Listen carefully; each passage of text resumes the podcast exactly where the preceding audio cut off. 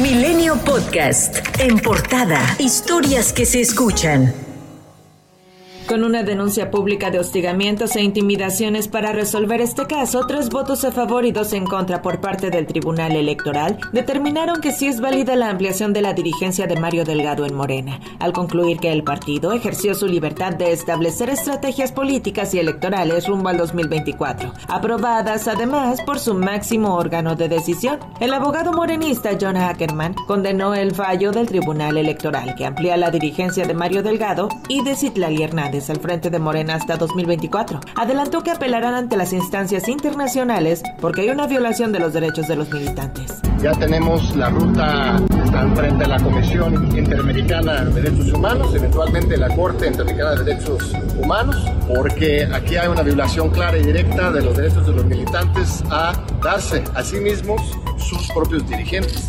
Hay una violación clara y evidente de sus propias resoluciones del Tribunal Electoral. Los periodos de Mario Citlali dura hasta el 31 de agosto de 2023. El mismo tribunal en dos ocasiones anteriores te ha señalado esto. Mario Delgado respondió a los señalamientos de Ackerman. A John le diría, I'm sorry, my friend. Él participó para ser congresista y sacó 64 votos. Ese es el problema, por eso está tan enojado.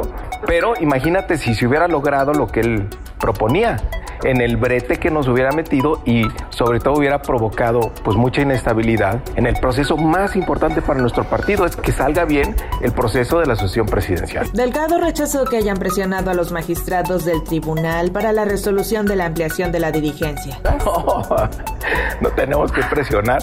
Se reúnen 3.000 congresistas nacionales, convocados con cuatro meses de anticipación. Fueron electos por dos millones y medio de personas que de manera voluntaria fueron, se afiliaron y votaron votaron por sus congresistas.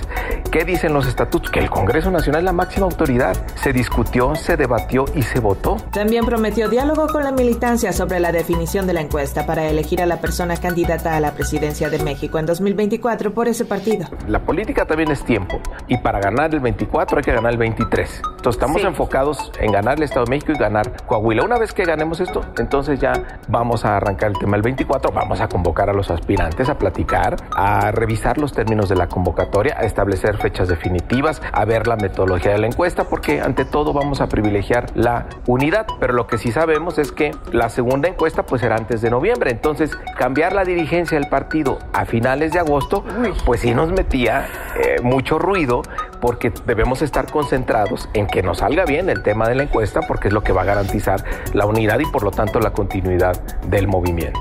Alejandro Armenta, presidente de la mesa directiva del Senado, afirmó que así como el martes tuvo un encuentro con la jefa de gobierno de la Ciudad de México, Claudia Sheinbaum, se reúne con todos los actores políticos de Morena. Sin embargo, dijo que considera a Sheinbaum una mujer muy importante en la vida política.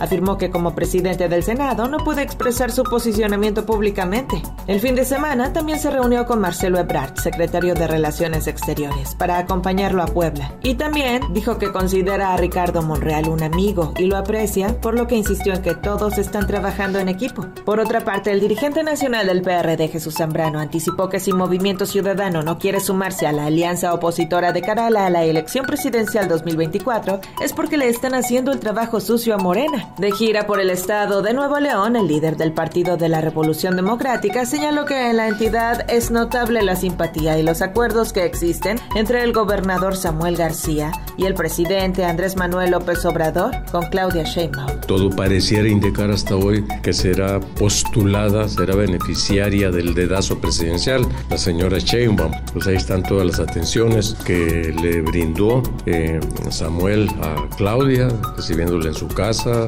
le facilitó toda la infraestructura y dicen que hasta con presencias personales de mucha gente que acercó el gobernador. Por cierto que Morena presentó una queja en contra de la candidata de Va por el Estado de México, Alejandra del Moral, ante el Instituto Electoral del Estado de México, por presuntamente incitar al fraude electoral y al voto libre en las próximas elecciones hacia la gubernatura por el Estado de México. Y es que en redes sociales circula un video en el que se escucha a la abanderada de la coalición hacer un llamado a sus simpatizantes a que tomen su lugar en la batalla. Loreta Ortiz, ministra de la Suprema Suprema Corte de Justicia de la Nación admitió a trámite la impugnación del INE en contra del recorte de más de 4.400 millones de pesos a su presupuesto de este año. Sin embargo, la ministra rechazó conceder la suspensión solicitada por la autoridad electoral para evitar que se aplicara esta reducción a su presupuesto, la cual fue aprobada por la mayoría en la Cámara de Diputados. La autoridad electoral argumenta que este recorte de recursos atenta contra la autonomía presupuestal de este organismo. Por cierto que el Tribunal Electoral confirmó la designación de Guadalupe Tadei como presidenta del INE y de Jorge Montaño como consejero del INE. Y Elena Poniatowska recibió la máxima condecoración que entrega el Senado, la medalla Belisario Domínguez en su edición 2022, por su destacada trayectoria como escritora, periodista y activista. Agradeció la distinción. Supongo que muchos esperaban este, un discurso, un texto político y lamento decepcionarlos, pero estoy... Pero, pero estoy tan, estoy tan llena de agradecimiento que solamente puedo decir gracias, gracias y otra vez gracias. Previo a ello, en plena ceremonia de entrega de la medalla, se calentaron los ánimos y es que la senadora del Partido Encuentro Social, Sacil de León, quien es la presidenta de la comisión que entrega el máximo reconocimiento de la Cámara Alta, rompió el protocolo para lanzarse contra la Suprema Corte sobre su determinación para invalidar el traspaso de la Guardia Nacional a la Sedena. Quiero y aprovecho este recinto histórico, esta tribuna histórica, para condenar enérgicamente la decisión de la Suprema Corte de Justicia sobre la Guardia Nacional. Es inverosímil tal decisión porque quedaron a la deriva sin definición 130 mil elementos que confiamos en nuestras autoridades. Tras el abucheo, así justificó la senadora haberse desviado del tema durante su discurso. Podríamos desaprovechar esta tribuna histórica. No, no, no, no, es una decisión tuya. Nadie me dicta, yo hago mis discursos. Ante ello y como rechazo, el Grupo Plural en el Senado abandonó la sede de Chicoténcatl. Señaló que la senadora del PES le faltó al respeto a los demás integrantes de la comisión y agregó que lo más importante y lo más bochornoso es que se le faltó al respeto a la premiada a la escritora Elena Poniatowska Amor. Y aunque fue invitado el presidente López Obrador, descartó desde la semana pasada asistir a la ceremonia de condecoración para no poner en riesgo la investidura presidencial de insultos y humillaciones de la oposición.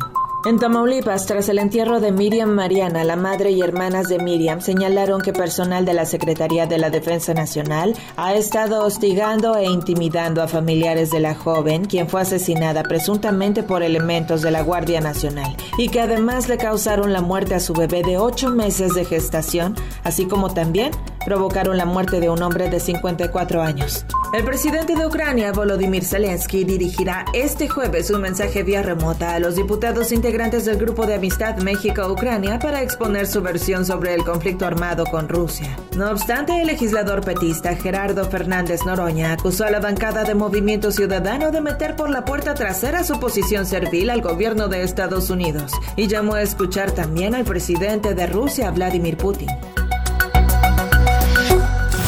Milenio Podcast.